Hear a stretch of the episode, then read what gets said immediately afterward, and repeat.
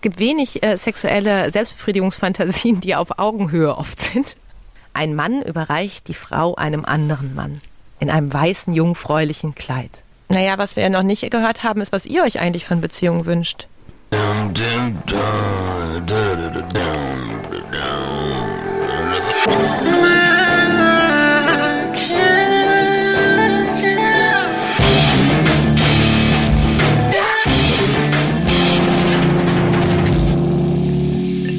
Und damit herzlich willkommen bei Männerkitsch. Mein Name ist Ansgar Riedisser. Mein Name ist Max Deibert. Und wir freuen uns sehr, dass wir endlich das große Thema Beziehungen besprechen können mit einer Expertin, möchte ich mal sagen, auf dem Gebiet, nämlich Katrin Alzschner, der Moderatorin von 1 Live Podcast Intimbereich. Wir haben darüber gesprochen, wie Männlichkeit Beziehungen positiv oder negativ beeinflussen kann. Wir haben darüber gesprochen, ähm, warum Paare häufig viel traditioneller werden, sobald sie zusammenziehen und wann Sex hilft und Wörter nicht mehr. Und auch einfach, wie die perfekte Beziehung eigentlich aussieht. Wir liefern euch die Antwort in dieser Folge. Viel Spaß! Männerkitsch ist ein Podcast von Funk, von ARD und ZDF. Katrin Altschner, Du bist zu Gast heute bei uns. Toll, dass du Wie da schön. bist. Hi. Ich freue mich sehr. Du äh, sitzt in einem voll ausgestatteten Superradiostudio, weil du nämlich Radiomoderatorin bist und den äh, Podcast Intimbereich moderierst. Genau, also Radiomoderatorin jetzt schon erst schreckenderweise seit, ich glaube, zehn Jahren. Ähm, Intimbereich seit vier. Vier? Drei? Ich weiß es nicht. Auf jeden Fall hast du alle Erfahrungen, die du brauchst, um heute mit uns äh, über Beziehungen zu reden, denn das ist unser großes Thema, was uns häufig auf Instagram vorgeschlagen wurde, dass wir doch mal darüber sprechen sollen, wie das eigentlich ist in Beziehungen mit Männlichkeit. Und da haben wir schon mal gleich eine äh, Einstiegsfrage, um direkt reinzupoltern in das Thema, nämlich ähm, was findest du eigentlich attraktiv an Männern? Also wo denkst du, ach, das ist ein Mann für eine Beziehung? Ja, da habe ich ehrlich gesagt mir selber schon viele Gedanken drüber gemacht. Also das Lustige ist ja, also ich date ja auch Frauen und ich stehe auch auf Frauen, aber ich war zum Beispiel noch nie mit einer Frau in einer Beziehung. Also wenn nur in einer Affäre. Und irgendwie sind es dann immer Männer, zu denen ich mich in Beziehungen dann doch äh, hingezogen fühle. Und was ist eigentlich genau, also ich meine, ich versuche das mal so zu beschreiben. Ähm, ich glaube, ich mag ähm, absonderliche und kaputte Dinge. Männer. nicht alle Männer, aber ich glaube, also ich zum Beispiel, ich weiß gar nicht, ich glaube, ich bin eine gute Beziehungsratgeberin für andere, aber vielleicht gar nicht so sehr für mich selbst. Vielleicht habe ich auch immer noch die Idee, dass wenn es irgendwie dass es, wenn es kompliziert ist, dass ich es haben will. Also ich gebe euch mal ein Beispiel. Ähm, mit zwölf Jahren haben meine Eltern, damit ich nicht auf dem Spielplatz rumhänge und Drogen nehme, äh, entschieden, dass ich in einem Pferd bekomme. Das hat gut funktioniert, denn ich war bis in die Pubertät damit sehr beschäftigt. Das war einfach ein Power-Move von meinen Eltern. Und wir haben uns sehr viele Pferde angeguckt, sehr schöne Pferde auch. Und dann war dieses eine Pferd da, was mich schon beim ersten Mal abgeschmissen hat. Und mir, ich habe mir sehr, sehr wehgetan dabei.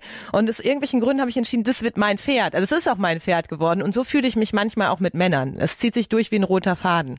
Also du liebst Herausforderungen einfach. Ich glaube, ich mag Herausforderungen und das ist natürlich, ich glaube, ich mag Menschen, die eine Geschichte haben und die und ich mag einfach Dinge, die nicht poliert sind, so und ich glaube, das zieht mich dann doch auch immer irgendwie an und trotzdem macht es das dann ja manchmal auch kompliziert. Also ich könnte jetzt sagen, warum immer ich? Aber das stimmt nicht. Also ich glaube, ich bin's ja selber, also weil ich irgendwie ja, weil ich die etwas ungradlinigen Dinge gerne mag und auch Menschen. Also das heißt, Männer, Männer machen besseres Drama oder was, was ist das jetzt? Ach so, nein, das, das glaube ich, wollte ich jetzt gar nicht aufs Geschlecht ähm, beziehen. Diese okay. Frage kann ich unbeantwortet irgendwie, die habe ich für mich selber noch gar nicht beantwortet, was es am Ende ist. Ähm, oder ob es einfach nicht passiert ist bisher, das kann ja auch ja. sein. Ja. Ähm, oder ob es vielleicht dann doch so eine heteronormative Idee ist, die ich in meinem Kopf habe, dass ich das andere nicht zulasse. Ich weiß es nicht. Ich kann es euch, ich kann es euch einfach an der Stelle nicht beantworten, aber ich kann zumindest sagen, dass ich glaube, ich immer Menschen spannend finde, die ein bisschen komplexer sind. Und das macht dann aber auch oft sehr komplexe, komplizierte Beziehungen. Also wäre es dann entsprechend auch Quatsch, dich nach der perfekten Beziehung zu fragen, weil für dich eine Beziehung gerade von Imperfektionen vielleicht auch ein bisschen lebt? Nee, ich glaube, dass, also da habe ich mir in letzter Zeit große Gedanken drüber gemacht. Also ich bin ein Mensch, der tendenziell immer in langen Beziehungen ist. Also ich bin schon auf meine Art und Weise sehr äh, sehr treu. Also ich meine, ich habe ja auch offene Beziehungen gelebt. Ich finde auch das ist natürlich Treue, wenn es ein Commitment gibt. Aber ich bleib auch immer sehr lang. Also ich bin schon auch echt immer bereit, in Beziehungen zu kämpfen. Und jetzt bin ich, äh, bin ich ja noch gar nicht so lange wieder Single und eine dreijährige Beziehung, an die man eigentlich hohe Wünsche und Erwartungen hatte auch. Also weil man wirklich geglaubt hat, das kann, das kann vielleicht klappen mit uns so. Also für länger, für sehr lange, äh, ist gescheitert. Und da habe ich mir schon noch mal drüber Gedanken gemacht. Und ähm, ich glaube, ich würde mir halt, ich würde eine Beziehung mir wünschen, wo man wo man sich gegenseitig sieht. Ich glaube zum Beispiel nicht an die totale Selbstoptimierung. Ich werde immer, ich werde selber auch immer fehlerhaft, wenn man das so nennen möchte, sein. Ich habe meine eigenen Verletzungen, Sachen, die ich mit mir rumschleppe, manchmal meine Schienen, auf die ich laufe. Und ich würde mir wünschen, einen Gegenüber zu haben, der die kennt, erkennt, nicht zwingend auf sich bezieht und damit auch umgehen kann, so wie ich mir das auch wünsche von dem anderen. Also ich kann euch vielleicht jetzt mal ein Beispiel geben. Äh, in meiner letzten Beziehung äh, war es so, also ich habe immer sehr große Verlustängste, mein Partner hatte immer sehr großen Freiheitsdrang. Äh, wenn ich verletzt bin, neige ich zum Lautwerden erstmal und rumschreien und aggressiv werden. Das ist meine Art, in erster Instanz mit Verletzungen umzugehen. Ich wünschte, das wäre anders. Manchmal schaffe ich das, manchmal nicht. Und ähm, dieser Mann ist aber selber auch ein, ein, ein sehr verletzter Mann, mit dem man in der Kindheit oft sehr autoritär umgegangen ist, der extrem auf dieses Anschreien von mir reagiert. Und wir kommen nicht aus unseren Mustern raus. Es wäre total einfach. Er weiß alles und könnte zu mir hingehen und mich in den Arm nehmen. Und wahrscheinlich würde ich sehr schnell weinen und aufhören rumzuschreien. So, und würde sagen, es tut mir wahnsinnig leid, dass ich rumgeschrien habe. Aber er weiß es und er schafft es nicht. Und ich schaffe nicht auf, zu hören, rumzuschreien, obwohl ich es eigentlich auch weiß. Aber das ist ja eine total interessante Konstellation, weil du ja dann quasi in der Beziehung, wenn man jetzt so vom Klischee ausgeht, mhm. hattet ihr ja fast vertauschte Rollen. Also, dass du praktisch äh, der aggressive, laute Part bist und ja. er ist der leise, eher verletzte Part dann in den Streits, oder? Ja, wobei, da muss ich jetzt mal, also ich finde, das ist ein bisschen Männer-Frauen-Klischee. Ähm, mhm. Voll. Ist mir aber durchaus in, aber das, was ich jetzt auch sage, aber das ist, glaube ich, da steckt auch ein Kern Wahrheit drin. Ähm, ich bin ja trotzdem in, in allem, bin ich ja in einer hohen Emotionalität. Also ich bin dann ja sehr extrovertiert mit allem. Also auch wenn ich Aggression wähle, ist es eine, ex, also eine sehr extrovertierte Gefühlshaltung am Ende. Uns hören ja jetzt ähm, viele Leute so um die 20 und ich bin mhm. ja auch noch selber nicht so weit weg von 20 und ähm, äh, ich habe so das Gefühl, da ist irgendwie, ich habe viele Dinge von denen, die du so, ähm, die du schon zu wissen scheinst, noch nicht so, mhm. noch nicht so klar äh, rausgefunden, was ich eigentlich will von der Beziehung und ähm, und diese ganzen Dinge.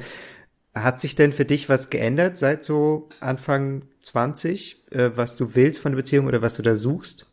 Ich finde, was sich verändert hat, ist, dass man andere Faktoren mitdenkt. Also wenn ich jetzt zum Beispiel in meinen Zwanzigern ähm, denke, also ich hatte eine sehr lange Beziehung in meinen Zwanzigern. Ich war von 20 bis 28 mit meinem damaligen Partner zusammen, äh, was auch super abgefahren war. Ähm, also mir ging es sehr schlecht auch nach der Trennung, obwohl ich mich getrennt habe, weil das so meine gesamte eigene Identität in Frage gestellt hat. Ich bin auch noch fremd gegangen am Ende, muss man vielleicht wissen, und ich dachte, ich bin kein Mensch, der fremd geht. Und da war natürlich auch nicht alles voll perfekt und geil in der Beziehung. Aber irgendwie hatte ich da immer das Gefühl, naja, ich bleib halt, solange es taugt. Also solange das Plus größer ist als das Minus oder solange es sich so anfühlt. Und ich habe jetzt zunehmend das Gefühl, auch mit ähm, auch auch mit dieser, ich, ich werde ja 36 nächsten Monat, äh, ich habe so zunehmend das Gefühl, auch mit dieser Tatsache, dass man sich als Frau, eine der großen Ungerechtigkeiten, finde ich, mit seinen absterbenden Eizellen beschäftigen muss. Und wenn man vielleicht doch noch mal Kinder machen möchte, so, dass es halt jetzt auch noch um was anderes geht. Also könnte man, ist man ein gutes Paar zusammen, wäre man vielleicht auch gute Eltern zusammen, ähm, ist die Beziehung zum Beispiel mit einem Kind zumutbar? Also ich habe nichts gegen so richtig laute Ausrastebeziehungen manchmal. Vielleicht, äh, vielleicht liebe ich das Drama manchmal auch. Und dann stelle ich mir aber so vor, da hängt so ein Kind und ich schmeiß wieder Sachen durch die Wohnung. So denke ich unsexy.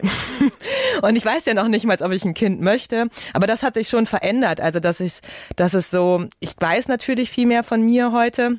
Ich habe viel mehr gelernt, warum ich nach gewissen Dingen mich benehme oder bin. Äh, und gleichzeitig ähm, bin ich aber auch nicht mehr so sehr bereit, mich mit irgendwelchem Scheiß zu lange aufzuhalten. Und meinst du, also das spielt ja dann vielleicht schon eine Rolle in so einer Beziehungsdynamik, was du jetzt mhm. angesprochen hast, mit diesem bescheuerten so, oh, die Zeit läuft, mhm. ähm, dass dann halt die bei dir in Beziehungen die männlichen Partner äh, eher nochmal so eine Gelassenheit haben konnten? Und hat das vielleicht auch was mit der Dynamik gemacht in der Beziehung? Also, dass die halt sich rausnehmen konnten, zu sagen, ja, wieso nehmen wir uns halt Zeit, so ist doch alles easy. Also der Letz die beiden letzten Männer, mit denen ich zusammen war, ähm, sind jetzt auch beide 40 und ich glaube, da unterscheidet sich das gar nicht so sehr. Also klar, könntest du natürlich als Mann, und das habe ich ja gerade so ein bisschen lästerhaft gesagt, kannst du natürlich, was ich ungerecht finde, du kannst 65 sein und eine 25-Jährige knallen und Vater werden, so. Klar finde ich das irgendwie scheiße und ungerecht, so. Also ich meine, gönnt euch, aber ich finde es für mich als Frau ungerecht. Ähm, aber du willst es ja vielleicht trotzdem nicht. Also du gedenkst ja auch über Vaterschaft nach und du denkst darüber nach, dass du vielleicht gerne dein Kind auch wirklich groß werden sehen möchtest und rechnest dir mal so durch, boah, wenn ich erst mit 45 ein Kind bekomme, wie alt bin ich eigentlich, wenn das Abi macht? Äh, werde ich vielleicht Opa sein können oder sowas? Schön, Opa. Ich komme ja aus dem Ruhrgebiet. werde ich vielleicht Opa sein können? Also ich glaube, das, das stimmt nicht. Also ich glaube, dieser Pressure ähm, ist dann schon auch bei beiden da irgendwie, weil man sich natürlich bewusst ist um, um seine eigene Vergänglichkeit. Oh, weise Worte, ja. Ich habe ähm, eine ne Studie gelesen, die ich ganz spannend fand, die das Bundesfamilienministerium 2016 veröffentlicht hat, dass ähm, in genau solchen Konstellationen, wenn es äh, so in Richtung Familie geht oder schon in Richtung Zusammenziehen sogar, dass da dann so eine Retraditionalisierung stattfindet. Also dass all diese Überlegungen so, äh, man ist ein Paar, man ist zusammen, man zieht zusammen, man will vielleicht Kinder haben, dass das häufig dazu führt, dass so schleichend sich so traditionellere Rollenbilder in die Beziehung einschleichen und das sind halt doch wieder äh, irgendwie zu einem großen ähm, Anteil die Frauen bestimmte Dinge machen, äh, bügeln, vor allem Bettwäsche wechseln, Wäsche waschen und so weiter, dass sich mhm. das so so einschleicht und dann wohl auch nicht mehr äh, da, da kommt man nicht mehr runter quasi davon. Also diese Familien, wo sich das so einschleicht, ähm, die, die bleiben dann quasi auch so, bis die Kinder wieder aus dem Haus sind, jetzt in so einem mhm. ganz klassischen Hetero-Karriere gedacht. Hast du sowas schon mal erlebt, dass irgendwie in der Beziehung plötzlich doch so obwohl man so super cool eigentlich alles aushandeln könnte, sich so traditionelle Dinge eingeschlichen haben? Was ich zum Beispiel total schwierig finde, auch für mich in Beziehungen als als als als Frau, ähm, die sich natürlich irgendwie eine total die sich eine gleichberechtigte Beziehung wünscht mm, und gleichzeitig wiederum mit Individualität umzugehen. Also ich bin zum Beispiel, ich bin ziemlich pingelig so und ich, äh, ich putze zum Beispiel echt gerne. Ne? Also wenn ich so in depressive Phasen komme, fange ich an zu putzen, weil dann kann ich so durch die Wohnung laufen und sagen, oh, guck mal, wie krass ich mein Leben trotzdem im Griff habe. so. Und ich mache das gerne oder ich mag zum Beispiel jeden Abend die Küche komplett aufräumen, äh, selbst wenn ich Gäste hatte oder so, weil ich denke, oh, jeder Tag ist ein neuer Tag und den möchte ich gerne wieder ordentlich starten, damit ich dann von mir aus auch wieder Verwüstung schaffen kann. So. Und das sind aber so meine ganz persönlichen Sachen, die ich auch lebe, wenn ich alleine lebe. Und ich hatte zum Beispiel in Beziehungen schon oft, dass Partner dieses Bedürfnis nicht so groß hatten. Und ich habe ja auch schon oft mit Männern zusammengelebt. Und dann stand ich aber vor dem Fall, dass ich irgendwie dachte, hm, ist schon eigentlich okay, wenn mein Bedürfnis nach Putzen und Ordnung größer ist, dass ich auch ein bisschen mehr davon trage, weil jeder hat andere Schmerzgrenzen und, und, und Wünsche sozusagen. Du musst nicht, ich muss dir nicht meine Idee von Ordnung aufstülpen. So, das finde ich eigentlich auf der individuellen Ebene. Und trotzdem führt es ja dann dazu, dass ich vielleicht mehr mache im Haushalt. Und das fühlt sich wiederum scheiße an, weil ich das Gefühl habe, es geht halt gegen meinen feministischen Gedanken. Und das kriege ich manchmal noch nicht so richtig rausgerechnet. Wie macht man das? Da kommen wir dann wahrscheinlich auch an unsere Grenzen, dass wir jetzt auch von mhm. Männerkitsch nicht sagen können, hey Männer, so sieht eine feministische Beziehung aus und mhm. genau mhm. so muss das ablaufen. Halt gerade wegen dieser äh, ja individuellen Unterschiede, die du gerade auch genannt hast. Ich glaube, es ist halt total wichtig, da in Kontakt zu bleiben und die Sachen auch anzusprechen. Also irgendwie zu sagen, hey, ähm, und auch vor allen Dingen in Beziehungsdynamiken, das passiert ja ganz oft. Also mh, auch, dass man sich an Dinge gewöhnt, also jeder von uns, und dass man die selbstverständlich nimmt. Also wenn ich jetzt sage, okay, pass auf, ich hab's gerne ordentlicher, deswegen sage ich jetzt mal, ich mache 70 70 Prozent, du 30 so, das scheint mir fair, das ist unseren individuellen Bedürfnissen entsprechend so. Ähm, und dann merke ich äh, irgendwann so, also erstens ist es ja wohl Standard mittlerweile, was ich hier mache.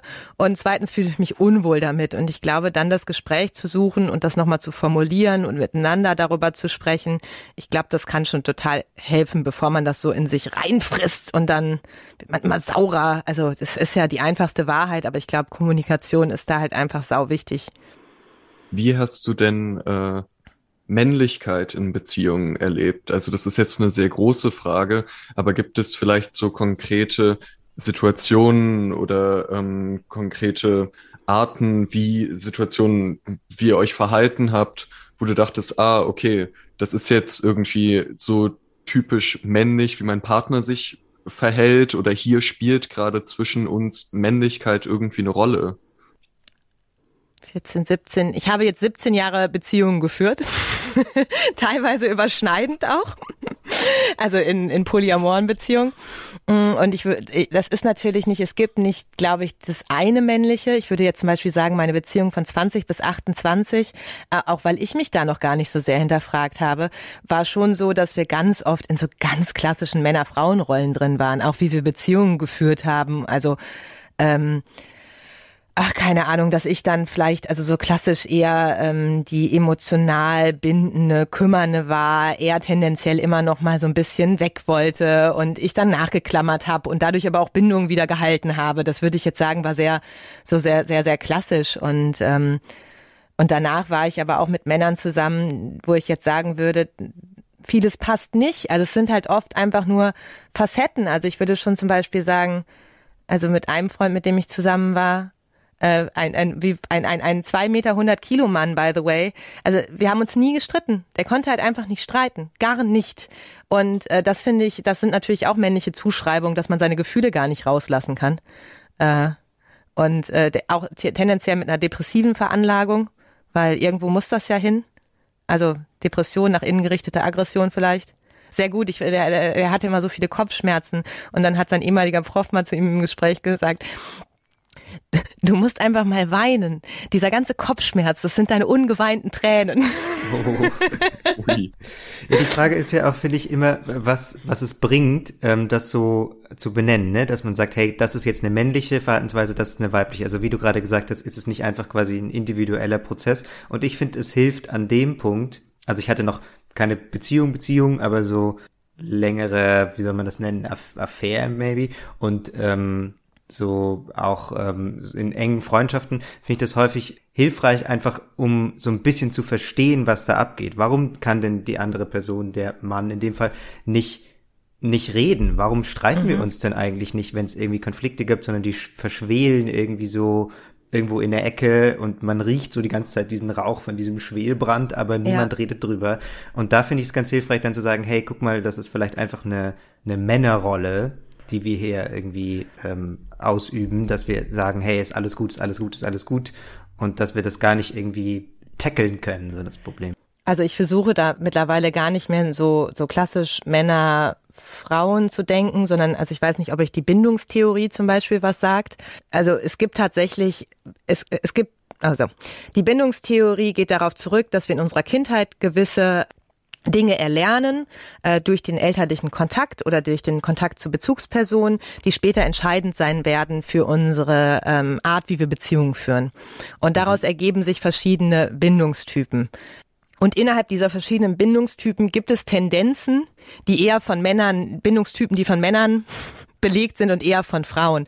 Aber das muss nicht so sein. Also es gibt auch Frauen, die diese Bindungstypen haben und Männer, die diese Bindungstypen haben. Aber irgendwie finde ich die Idee ganz schick, ähm, weil wir ja eigentlich äh, gar nicht so in Stereotypen denken wollen, dass wir sowas, so ein Instrument wie die Bindungstheorie haben, ähm, wo man sich mit beschäftigen kann und sagen kann, jetzt müssen wir das aber nicht so, jetzt du bist wieder so typisch männlich, sondern zu sagen, äh, schau mal, ich glaube, du bist gerade da in deinem Muster, ähm, zum Beispiel von diesem Typ, dem du, also wir sind sowieso nie irgendwelche Typen in Reinformen. Das finde ich immer ganz gefährlich an Psychologie oder an solchen Modellen. Wir tragen Anteile davon in uns. Manche sind stärker und weniger stark. Und äh, dass man dann zumindestens das erkennt und sich selber auch ein bisschen erklären kann und den anderen sich erklären kann, das finde ich eigentlich mittlerweile spannender. Und äh, ich finde, mir hat die Bindungstheorie total geholfen, um Beziehungen zu führen zum Beispiel. Also offensichtlich nicht erfolgreich genug. nein, aber nein, doch eigentlich schon. Also eigentlich war es trotzdem der Grund, sich zu trennen, weil manchmal kann ja auch verstehen und dazulernen nicht heißen, dass man zusammenbleibt, sondern es kann heißen, wir lieben uns, wir, wir, wir, wir wollen das Beste füreinander und das Beste füreinander ist nicht zusammen zu sein. Wenn du sagst, da es gibt so äh, bestimmte Typen, es gibt ja dann trotzdem, aber wenn man das statistisch anguckt, eben bestimmte Typen, die eben äh, bestimmte Probleme, die vor allem Männer haben. Also ähm, ich habe eine enorm seriöse Studie von Bumble aus dem Jahr 2020 gefunden, ähm, wo aber einige tausend Leute befragt wurden und da auch ähm, zum Beispiel vorkam, dass ein Drittel der Männer mit niemandem über Beziehungsprobleme spricht. Also auch nicht quasi ein Netz hat außerhalb der Beziehung, wo dann irgendwie mal Probleme verhandelt werden und wo man irgendwie vielleicht eine neue Perspektive drauf vorkommt, die man irgendwie zurücktragen könnte in die Beziehung. Was ich auch tatsächlich schon bei befreundeten äh, Heteropaaren äh, gesehen habe, dass irgendwie dann die Frau irgendwie immer dafür sorgt, dass irgendwie die Probleme durchgedacht werden und durchgesprochen mit äh, irgendwie Freundinnen und Freunden von ihr und, und der Mann verlässt sich irgendwie drauf, dass es schon von sich von selbst lösen wird, was ja in so feministischen Diskussionen dann häufig emotionale Arbeit heißt, also so die mhm. ganzen Konflikte ähm, dann irgendwie aufzulösen und äh, drüber zu sprechen und immer wieder so die Diskussion zu suchen und zu checken, äh, wie geht's einem da. Würdest du das äh, bestätigen? Also ging dir das auch schon so? Ich würde sagen so 50-50. Also ich hatte auch ähm, ich hatte schon Partner, die mit niemanden ähm, über Beziehungsprobleme gesprochen haben, aber auch, weil sie schlechte Bindungen, also schlechte Freundschaften auch hatten, würde ich sagen. Ja, nee, es tut mir leid. Ich würde diese Studie gerne aufgrund meiner eigenen empirischen Erfahrung stützen, aber ich würde hier an dieser Stelle ein 50-50 raushauen. Okay, okay, okay. Wie bei Wer wird Millionär. Aber, aber Max, was sagst, äh, Max, was sagst du denn? Ich reite ja immer so ein bisschen auf deinen, ähm, auf deinen Erfahrungen in so Männerfreundschaften rum. Ähm, würdest du sagen, dass es, ähm, also mit, wo gehst du hin, wenn du Beziehungsprobleme hast? Gehst du dann eher zu Freundinnen oder eher zu Freunden? Ganz unterschiedlich. Ich glaube, ich würde, ich würde total bei dem ersten Punkt mitgehen, bei dem wir gerade waren, dass ich schon mehr die Erfahrung gemacht habe in Beziehung, dass ich nicht die Person bin, die Probleme anspricht, sondern eher denke, hey, ist doch schön, dass wir uns gerade gut verstehen. Dann lass uns das doch jetzt nicht mal mit einem Streit irgendwie mhm. versauen.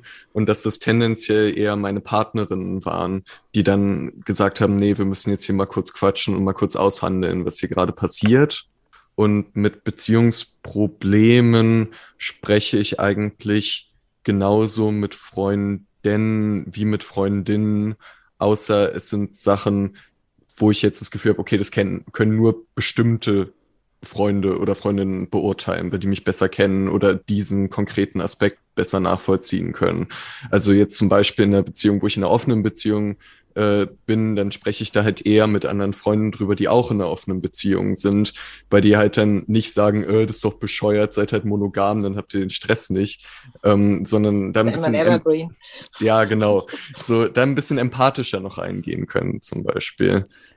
Ich finde, aber du sagst gerade was ganz Lustiges, Max, weil, ähm, also ich meine, ich finde auch, ich glaube natürlich, es tut uns gut, auch mit Dritten äh, zu sprechen und zu öffnen, nochmal andere Perspektiven zu bekommen, aber dazu fallen mir eigentlich gerade ganz kurz zwei Sachen ein. Erstens verarschen wir uns natürlich ganz gerne selber. Also ich meine, wir wissen ja natürlich, wer was sagt. und manchmal werden ja auch extra die Leute zu Rate gezogen. Das ist so wie, ich will Arbeit schwänzen, weiß ich, wen ich anrufe, der mich bestärkt, so von meinen Freunden. Und ich weiß, wen ich da nicht anrufe, wenn ich es ernst meine, Arbeit schwänzen zu wollen. So. Ähm, und ich habe manchmal das Gefühl, also mh, mm, mit zunehmendem Alter habe ich das Gefühl, jemanden zu finden, der wirklich zuhört, ähm, vielleicht auch einen vernünftigen Ratschlag zu geben, ist gar nicht so einfach. Mir fällt das auch oft nicht einfach, weil wir immer so kleine Schweine sind, die zuerst an uns denken. Äh, voll oft, wenn wir über Beziehungskonflikte mit Freunden reden, triggert das in denen selber irgendwas. und irgendwas mit deren Beziehungskonflikten oder deren Wünsche oder weiß ich nicht. Und dann kriegst du eigentlich gar nichts zu deiner Beziehung, sondern nur deren Quatsch so. da habe ich oft gar gar keine Lust mehr drauf. Ja, ich glaube, da kommt es auch oft so auf die, auf die Tiefe der Probleme an. Mhm. Also wenn es jetzt richtig krass Trouble gibt, dann mhm. äh, merken das, glaube ich, auch meine Freunde und dann schaffen die es auch erstmal nur da zu sein und zuzuhören mhm. und vielleicht ein bisschen zu beruhigen.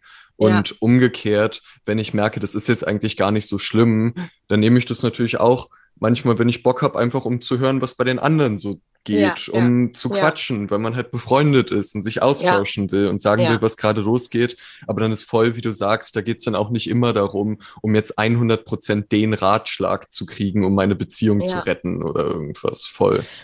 Und das Gemeine ist ja auch, glaube ich, eben weil auch, also ich, ich versuche zum Beispiel gar nicht mehr zu denken in wow, da war jetzt aber, das der eine, der ist scheiße und der andere ist gut. Oder der eine ist jetzt gerade Opfer und der andere ist Täter. Weil sind wir in Beziehungen ganz oft nicht. Wir sind in Beziehungsdynamiken.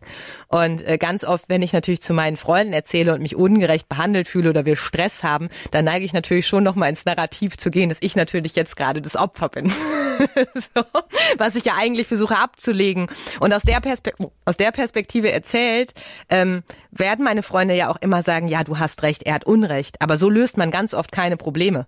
Ähm, weil man löst Probleme in Beziehungen eher, wenn man sagt, ja, ja gut, wir haben beide recht und jetzt müssen wir gucken, wie wir unsere Wahrheiten übereinander bringen.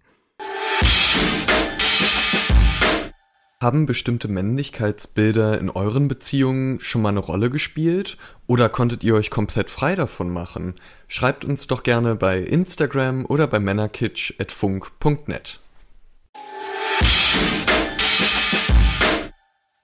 Katrin, hast du eigentlich in Beziehungen mit Männern schon mal bestimmte Anforderungen an diese Männer gehabt, weil sie Männer sind? Hm, ja, ich glaube schon so in meinen Zwanzigern ganz gewiss. Also, dass ich so, also es ist ganz lustig, das denkt heute überhaupt gar keiner mehr, aber in meinen Zwanzigern, ich bin ein ganz schöner Schisser eigentlich. Also ich bin jetzt auch noch ein Schisser. aber mittlerweile ja, aber mittlerweile denke ich halt, ich will mich von gar nichts aufhalten lassen. Und ich muss halt, ich gehe halt ständig über die Angst. Und zum Beispiel in meinen Zwanzigern habe ich das gar nicht so oft gemacht. Und da fand ich es auch irgendwie geil, dass mein damaliger Freund Jan so der mutige, starke Mann war. Und wenn wir dann in Urlaub gefahren haben und wir haben wild gecampt, dann habe ich immer gesagt, ich glaube nicht, dass wir hier campen können. Es ist gefährlich. Und der Jan hat gesagt, Baby, das ist doch kein Problem. so. Und ähm, ja, da habe ich, glaube ich, das manchmal schon ähm, schon so, so übergestülpt irgendwie. Mhm. Aber das klingt ja erstmal noch so sehr spielerisch.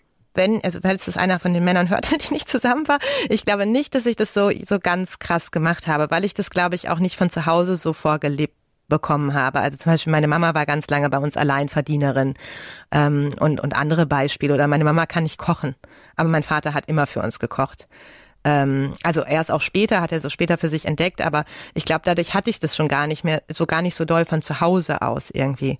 Also in meinen Zwanzigern hätte ich euch auf jeden Fall gesagt, Männer müssen größer sein. So körperliche Sachen, die hätte ich euch auf jeden Fall gesagt. Das ist mir zum Beispiel heute auch total egal. Also heute finde ich es sogar eigentlich ganz gut, damit zu spielen und größer zu sein, zum Beispiel. Finde ich irgendwie, ich mag das mittlerweile.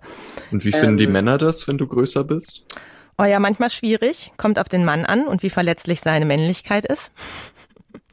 Also äh, unvergessene Diskussion, mal sehr betrunken ähm, auf hohen Schuhen nach Hause geeiert. Äh, aber das haben wir ja, glaube ich, äh, auch schon mal, haben wir drüber gequatscht äh, im Intimbereich. Aber ja auch so dieses Idee, dass er auf einmal dachte, er könnte mich nicht mehr beschützen, weil ich ein Kopf größer bin. Das macht keinen Sinn, weil du bleibst immer du. Du bleibst immer gleich stark, egal wie groß ich bin. Und außerdem rechne ich jetzt nicht damit, dass wir in Köln-Ehrenfeld gerade von einer Horde wilder Neandertaler überrannt werden. Äh, wir kriegen äh, immer wieder Kommentare oder Nachrichten, dass wir mal thematisieren sollen, was die Frauenwelt denn für Erwartungen an die Männerwelt hat und mhm. dass es auch eben unter Druck setzen kann, was ich natürlich aus so einer queeren Perspektive immer so ein bisschen strange finde, weil ähm, äh, ich immer nicht so das Gefühl habe, dass es so die Frauenwelt als einen Block gibt, die der Männerwelt als einem Block ja. gegenübersteht. Aber ich habe das Gefühl, trotzdem beim beim Dating, wenn man dann irgendwie, wenn ich so Leute beobachte, wie sie durch Tinder swipen, haben die schon genau das Gefühl, dass sie jetzt quasi, sie wagen sich jetzt raus als Männer zum Beispiel in die Frauenwelt oder als Frauen in die Männerwelt. Ähm, hast du denn da irgendwie, also ich, ich habe immer das Gefühl, man, man müsste das irgendwie auflösen, so diese, diese zwei Blöcke, die sich da so gegenüberstehen in der Wahrnehmung der Leute. Geht es dir auch so? Also mir geht's auf jeden Fall so und ich würde halt einfach viel mehr mir wünschen, dass wir nach unseren Bedürfnissen und wie wir sind ähm, handeln. Also zum Beispiel, wenn ich ein extrovertierter Mensch bin, dem es leicht fällt, ähm, Nachrichten rauszuhauen, warum sollte ich als Frau darauf warten, dass der Typ bei Tinder und Co. mich zuerst anschreibt? Und das scheint ja immer noch äh, gang und gäbe zu sein. Also ich schreibe immer, wenn ich Bock habe, zuerst an und manchmal habe ich auch keinen Bock. Dann liegt es aber daran, dass ich keinen Bock habe, gerade zu schreiben. Ich war letztens auf einem virtuellen Junggesellinnenabschied und ähm, habe, habe bin mit großer Aggression am Ende des Abends da rausgegangen. Also mal abgesehen davon, dass ich das Konzept Ehe nicht ganz so sehe, also zumindest nicht für mich, aber schön für jeden anderen. Aber es macht es dann auch manchmal schon schwierig für mich, weil ich nicht diese ganze Euphorie und Freude mitteilen kann. Und dann sprachen wir natürlich über Hochzeitskleid und dies, das. Und dann kam natürlich dieses Thema, ja, also wir sind jetzt auch schon vier Jahre zusammen. Ich hoffe jetzt auch, dass er bald mir mal einen Antrag macht. Also ich kannte die meisten Frauen davon nicht. Dann habe ich mir irgendwann ganz lästerlich erlaubt, mal zu sagen, so, ja, aber du kannst ja auch einfach einen Antrag machen, wenn du unbedingt heiraten möchtest. und das, also, da war man sich insgesamt, da gab es einen großen Konsens unter diesen, glaube ich, 16 Frauen, dass das ein No-Go ist. Und ich war so, ich, ich verstehe es, ich verstehe es einfach nicht. Ich, also, das sind so Sachen, wo ich dann plötzlich wieder denke, überhaupt auch Hochzeiten, wenn man sich das heute wieder anguckt. Also wenn ich vergleiche, dass meine Eltern in den 80ern äh, meine Mama in Sakko geheiratet hat äh, und die sind irgendwie zu vier zum Standesamt gelatscht und haben das mal eben so gemacht. Und jetzt sehe ich wieder so riesen Pomp und auf jeden Fall muss der Vater, also eigentlich ja auch das symbolische Bild dahinter, ey, macht es bitte, wenn ihr das schön und romantisch findet, ne? Aber ein Mann überreicht die Frau einem anderen Mann in einem weißen, jungfräulichen Kleid ich raff's nicht. ja, und klar, ich glaube, das ist voll davon. Und da würde ich mir schon irgendwie, klar würde ich mir das wünschen, aber andererseits, ich glaube, viele Menschen wünschen sich ja genau das. Also es gibt ja viele Menschen, die dann eigentlich solche konventionellen Rollen dann doch haben wollen.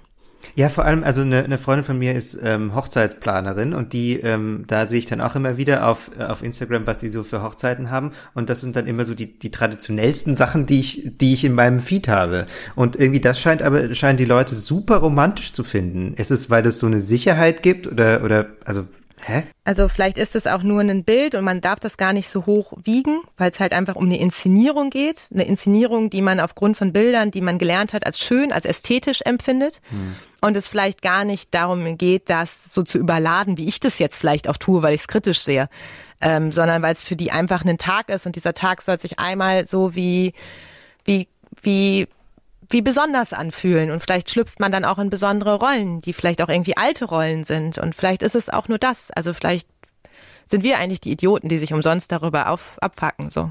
Das ist ein riesen Hochzeits-Cosplay eigentlich. ja, genau. ja, ähm, vielleicht, vielleicht, ist ja, es auch stimmt. das. Also ich ähm, ich habe gerade noch mal gedacht, ob ich, ähm, wenn ich über über ähm, heteronormative Rollen und äh, Männer nachdenke, was ich für Erwartungen an Männer habe. Ich glaube vielleicht, dass ähm, also was tatsächlich das klischeehafteste an mir ist, ist dann tatsächlich äh, sexuelle Rollenverteilung. ich ich will ich will ich will da einfach so da bin ich so, klar, also ich glaube, das liegt auch daran, so ein bisschen Klischee, ich fühle mich so wie so ein krasser Manager, der den ganzen Tag ähm, harte feministische Themen bekämpft und das Patriat ficken will, aber bitte fick mich einfach im Bett so. Ich bin devot, benutzt mich, so fick mich so. Ich habe keine Ahnung, was das mit Manager Klischee. zu tun hat. Es gibt auch dieses Klischee vom Manager, der am Ende ähm, dann der Typ ist, der auf jeden Fall zu Domina geht. Ah, okay. Und so fühle ich mich so. Ich fühle mich wie so ein krasser Manager meines Lebens, aber dann bitte fessel mich ans Bett und fick mich einfach so. Also sollte man aber deshalb vielleicht da auch wegkommen von diesen Klischeebezeichnungen, also überhaupt das dann auch als äh, Klischee-Mann oder Klischee-Frau äh, zu bezeichnen, weil es ja auch da wieder um individuelle Wünsche geht. Also dass es ja jetzt zum Beispiel nicht dadurch unfeministischer Sex ist, weil du Gar willst, nicht. dass dein Partner irgendwie ähm, jetzt mehr Kontrolle gerade übernimmt ja. oder so oder äh, mehr den Ton ansagt. Ich glaube, also ich glaube, wir werden Vielleicht ist das so, also ich, wenn ich jetzt also viel auch in der BDSM-Szene, wo ich mich so umgehört habe, also auch beruflich so, ist es schon oft so, dass dass dann tendenziell Männer dominant und Frauen submissiv sind, habe ich das Gefühl. Also wenn du es mal in Zahlen nimmst, müssten wir raussuchen, weiß ich nicht, vielleicht können wir es nochmal nachschieben. Ähm, hat natürlich, jedes Klischee hat ja oft auch ein bisschen Wahrheit wir kommen ja nicht umsonst auf Klischees, die kommen ja von irgendwoher. Das kann man ja auch erstmal, finde ich, so stehen lassen und annehmen. Ich finde nur, und Wertungen und Bewertungen haben auch oft was damit, die Welt zu ordnen. Und oft kommen wir ja erst auf diese Thesen, weil sie stimmen. Ich finde halt, in dem Moment wird es unangenehm und schmerzhaft, wo man mir das Gefühl gibt, ich darf aber nicht anders sein. Das ist ja eigentlich nur das Problem, oder? Es ist ja hm. okay, gewisse Kategorien vielleicht sogar zu haben und aufzumachen, ähm, solange mir die Gesellschaft oder meine Menschen um mich herum das Gefühl geben, sollte ich jetzt aus irgendwelchen Gründen nicht diesen Anforderungen oder diesen Ideen entsprechen, ist das kein Problem. Und das ist eigentlich das, was mich ganz oft stört. Also in Beziehungen, ähm, in, in, in gesellschaftlichen Zwängen, ich empfinde das dann als Zwänge und nicht mehr als Wahrnehmung und Kategorie, sondern als Zwang, wenn man das anders leben möchte. Und das würde ich gerne aufheben. Ja, ich finde ganz spannend eigentlich, was du gesagt hast über Hochzeiten, dass es da so Rollen gibt. Und das könnte man ja auch genauso auf diesen sexuellen Bereich ausdehnen. Ne? Also ich habe zum Beispiel ähm, aber andersrum eben die Erfahrung gemacht, so auf schwulen Dating-Apps, dass es da eben oft nicht das Bewusstsein gibt, dass es so eine, dass es Rollen sind, die man annehmen und wieder ablegen kann, sondern das wird dann irgendwie so verschmilzt so extrem mit den Leuten, dass sie dann auf jeden Fall müssen sie der dominante Part sein, denn sie müssen irgendwie sehr ihre Männlichkeit bestätigen oder sowas. Und ähm, da dann ähm, also wie kommt man zu so einer Lässigkeit, da spielerisch damit umzugehen? Naja, ich glaube, indem man sich ganz viel vor Augen führt, dass Sexualität ist ja was, also Sexualität ist sau spannend und hat aber auch, glaube ich, ganz viel, wenn wir uns das erlauben, mit äh, Fantasie zu tun und dass wir uns da auch drin einordnen können und wenn wir darüber sprechen, ähm, was das eigentlich für uns bedeutet oder das ist natürlich, das ist immer im Konsens vorausgesetzt. Und wenn wir jetzt noch mal ein bisschen weitergehen, also sexuelle Fantasien, ich glaube, wenige sexuelle, ähm, es gibt wenig äh, sexuelle Selbstbefriedigungsfantasien, die auf Augenhöhe oft sind. Wir machen daher manchmal schon ganz schön dunklen Scheiß in unseren Gedanken. Und ich finde, das ist auch total legitim. Also äh, es ist eine Fantasie und die dürfen wir zum Beispiel auch benutzen, aber man muss es sich schon immer wieder klar machen. Und so, sonst kommt man, finde ich, wird man auch komisch so und stellt sich selbst in Frage, dass man immer wieder sagt, das ist eine Rolle, das ist ein Spiel, das nehme ich jetzt ein. Das ist eine Fantasie so. Ähm, natürlich, natürlich werde ich das meinem Partner nicht antun. Ja, ich kann ja so lange noch sagen, dass ich äh, noch kurz nachreichen würde zum Thema heiraten, dass es ja schon eine zweiteilige äh, Diskussion ist, dass es ja nicht nur gibt, okay, heiraten, kitschig oder nicht, sondern es ist ja einmal der die Idee vom Heiraten und dann die Umsetzung. Und äh, dass ich zum Beispiel prinzipiell bei der Idee vom Heiraten gar nicht so abgeneigt bin mhm. und äh, auch so den Gedanken irgendwie dahinter mag, ähm, nur halt in der Konsequenz, dass es dann das weiße Kleid sein muss und die mhm. elf Brautjungfern, die alle das gleiche Kleid anhaben. So, da, das muss vielleicht nicht sein. Da gehe ich auch mit. Aber es wäre also nochmal, ich finde das auch total okay, wenn man das für sich wünscht, ne? Also du solltest halt nur nicht den Fehler, wie meine beste Freundin machen, mich dann als Trauzeugin zu nehmen. Das war eine schlechte Idee einfach. Warum? Ah, ja, sie hat mich auch als Patentante genommen. Ich habe auf jeden Fall äh, all finger crossed, als ich äh, vor dem, vor, als ich schwören musste, das Kind äh, im Glauben Gottes zu erziehen. So, sag's einfach, sag's einfach, Katrin, sag's einfach. Es ist nur ein Satz. So. naja, was wir ja noch nicht gehört haben, ist, was ihr euch eigentlich von Beziehungen wünscht. Ja, Ansgar, sag doch mal. Ja, sag doch mal. Ähm, das ist natürlich eigentlich ähm, sehr ins Blaue rein fantasiert, weil ähm, ich da keinen Realitätscheck habe so richtig. Aber ich. Ansgar, ähm, ich will aber noch mal ganz kurz was sagen, ähm, ja, bitte. was ich immer gerne sage. Ich finde diese, wir sagen ja immer Beziehungen und damit meinen wir dann ja ähm, Paarbeziehungen, so wie wir uns die vorstellen. Also man ist ein ja, Paar, man sagt jetzt auch, wir sind zusammen. Wir sind jetzt mhm. zusammen, wir machen jetzt Instagram Official und jetzt sind wir zusammen. Instagram Official. Uh. Aber ich finde, wir stehen ja ständig in Bindungen und Beziehungen und ich finde ja. auch eine Affäre äh, ist Beziehung und Bindung und daran arbeitet man und wächst man. Und ich mhm. finde sogar, dass wenn ich ähm, mich mit jemandem zum ersten Date treffe und einen ganzen Abend mit dem verbringe und mit der Person Sex habe, gehe ich im Idealfall Fall für vielleicht auch nur Stunden in eine Form von Beziehung, in der wir Dinge verhandeln werden im Idealfall. Also angefangen, landen wir im Bett, wann landen wir im Bett, wie landen wir im Bett. Ähm, das sind ja alles irgendwie, wir gehen ständig Bindungen und Beziehungen ein. Also ich glaube, was mich daran immer ähm, immer interessiert, und das ist, glaube ich, auch in Freundschaften und auch in, in allen Gesprächen so, ähm, ist, ob es quasi ähm, ob es für den Moment oder für länger einen Raum gibt, der quasi uns zu zweit gehört, so.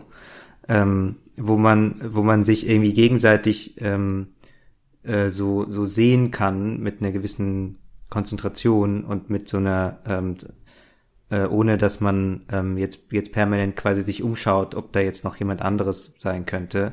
Mhm. Ähm, und wenn es eben, wie du sagst, nur für einen Abend ist, das finde ich, glaube ich, ähm, das finde ich, glaube ich, was so, so sehr attraktiv ist. Was mhm. natürlich dann wieder zu Problemen führt, wenn man dann, ähm, weil sowas ist natürlich sehr schwierig zu suchen auf so, ähm, auf so Dating-Apps, die ja ähm, auch gerade wenn es für nur für Männer quasi ist, die nach Männern suchen, sehr, sehr sexorientiert ist. Und, mhm. und da geht es wenig darum, dass man irgendwie so, ähm, dass man irgendwie eine diepe Connection hat meistens. Gibt's auch, aber selten. Und ja, ich glaube, ich glaube, darum, darum geht es mir. Es geht mir auch gar nicht so primär um, um Sex. Dazu würde ich aber gerne noch mal einstreuen, weil das ist, glaube ich, tatsächlich auch ein statistischer Unterschied. Ähm, also ich glaube, die deprimierende Wahrheit ist, dass, ähm, dass so im Schnitt Frauen nach spätestens zwei Jahren Beziehung oft nicht mehr so viel Bock auf ihren Partner haben als Sexualpartner. Ähm, man denkt das ja immer so von Männern, es wird ja auch Männern so gerne hinterher, also Schürz, Schürzenjäger zugeschrieben. Aber ähm, tatsächlich ähm, haben, haben Frauen oft ganz schön Stress damit, dass sie vielleicht nicht mehr so auf ihren Partner stehen. Und ich kann das zumindest aus meiner Beobachtung ähm, nach, ähm, nachempfinden. Also ich, es wird für mich, das ist total traurig, finde ich immer dann, wenn man so merkt, man will ja eigentlich auch, und man will ja auch, also man fände das ja das Beste, wenn man die Person scharf finden würde nach wie vor, aber es wird ein bisschen schwieriger. Was macht man da? Ich glaube, dass man muss viel darüber nachdenken, was Sexualität in langen Beziehungen ist. Also es ist ja ganz verrückt. Wir, also wir erlauben ja fast jeder Facette von Beziehungen, dass sie sich verändern darf über die Jahre ähm, wünschen wir uns ja sogar. Wir wollen ja nicht so geisteskrank verliebt, also irgendwie schon, aber irgendwann brennt dir, du kannst ja nicht fünf Jahre so verknallt sein, so da brennt dir ja eine Sicherung irgendwann durch. so, wenn du so richtig drauf bist auf diesen ganzen Hormoncocktail. Und man möchte tiefere Bindungen, man möchte vielleicht auch, dass die Dinge ruhiger und selbstverständlicher in Beziehung werden und man nicht mehr so viel ausdealen und aushandeln muss. Nur von unserer Sexualität wünschen wir uns eigentlich, dass sie wie am ersten Tag ist. Und ich glaube, das ähm, sich zuzugestehen, dass sich Sexualität total verändert und dass die anders sein kann und vielleicht trotzdem schön. Und es ist halt vielleicht eben nicht dieses äh, so ich äh, kuschel mich heute Abend an dich und merk nur deinen Schwanz an meinem Arsch und werd schon geil, sondern es ist vielleicht auch dieses lass uns Rituale schaffen, die ähm, Sexualität einläuten, weil es nicht mehr so easy popisi aus einem selbst heraus passiert. Wie können wir das schaffen? Was sind unsere Erwartungen an Sexualität? Also kann das nicht vielleicht auch viel mehr körperliche Nähe sein oder wie, wie auch immer? Ähm, und auch das wiederum hat ja, finde ich, total mit Beziehungen zu tun auch. Also ich habe das Gefühl, je, je mehr Nähe, Vertrauen und, und Kuscheligkeit ich in Beziehungen hatte, umso schwieriger ist auch manchmal Sex geworden, weil Sex auch manchmal Aggression ist. Also zu Sex gehört Aggression dazu und in Beziehungen, wo ich mich viel gestritten habe, hat es dann auch oft mit dem Vögeln besser geklappt noch. Aber Max, ich sehe, was du machst. Du versuchst über die Zeit rauszukommen, dass du nicht sagen willst, was du dir von Beziehungen wünschst. Jetzt, äh, jetzt bist du dran. Ich glaube, das Ding ist, ich habe nur so was wahnsinnig Banales zu sagen, nämlich, dass ich jetzt auch langsam mal auf den Trichter gekommen bin, dass ja das Problem ist, dass ich bisher immer bei Beziehungen hatte, war, dass ja Streits gehen ja nie darum, worum man sich streitet. Und mhm. ähm, dass ich aber bisher immer Probleme hatte, da, also bis jetzt in der Beziehung, in der ich jetzt bin, dahinter zu kommen, was ist denn eigentlich das Problem? Also sind es irgendwelche Verletzungen, die zurückliegen? Sind es irgendwelche Unsicherheiten? Und da hinzukommen, erstmal die anzusprechen und sich nicht darüber zu streiten, wer jetzt den Abwasch gemacht hat oder so, weil das ist ja immer nur vorgeschoben und zu schauen, was ist dahinter und sich auch irgendwie angreifbar zu machen dadurch. Das habe ich das Gefühl, ist auf jeden Fall was, was Beziehungen so für mich nochmal besonderer macht weil so, dass dieser Performance-Gedanke einfach so ein bisschen mhm. weg ist. Und das kann sich ja auch zum Beispiel auch auf Sex mit auswirken. Wenn man äh, weiß, ich kann jetzt sagen, das und das hat mich jetzt verletzt und darum will ich nicht mit dir Sex haben oder das und das macht mich gerade unsicher, dann kann halt danach auf einmal Sex dann wieder richtig gut sein. Ja, oder auch, finde ich, und das ist auch die Frage manchmal, ob man da zusammenpasst und wie man das kommuniziert bekommt. Weil ich zum Beispiel, wenn ich das Gefühl habe, ich komme nonverbal nicht mehr weiter und ich möchte aber eigentlich Bindung herstellen, wir sind aber im Streit, dann versuche ich manchmal Sex zu haben, weil ich denke, wir können körperlich Bindungen herstellen und da vielleicht auch die Aggression, die da ist, ohne Frage auch abarbeiten ein Stück weit äh, und dann vielleicht nochmal miteinander sprechen.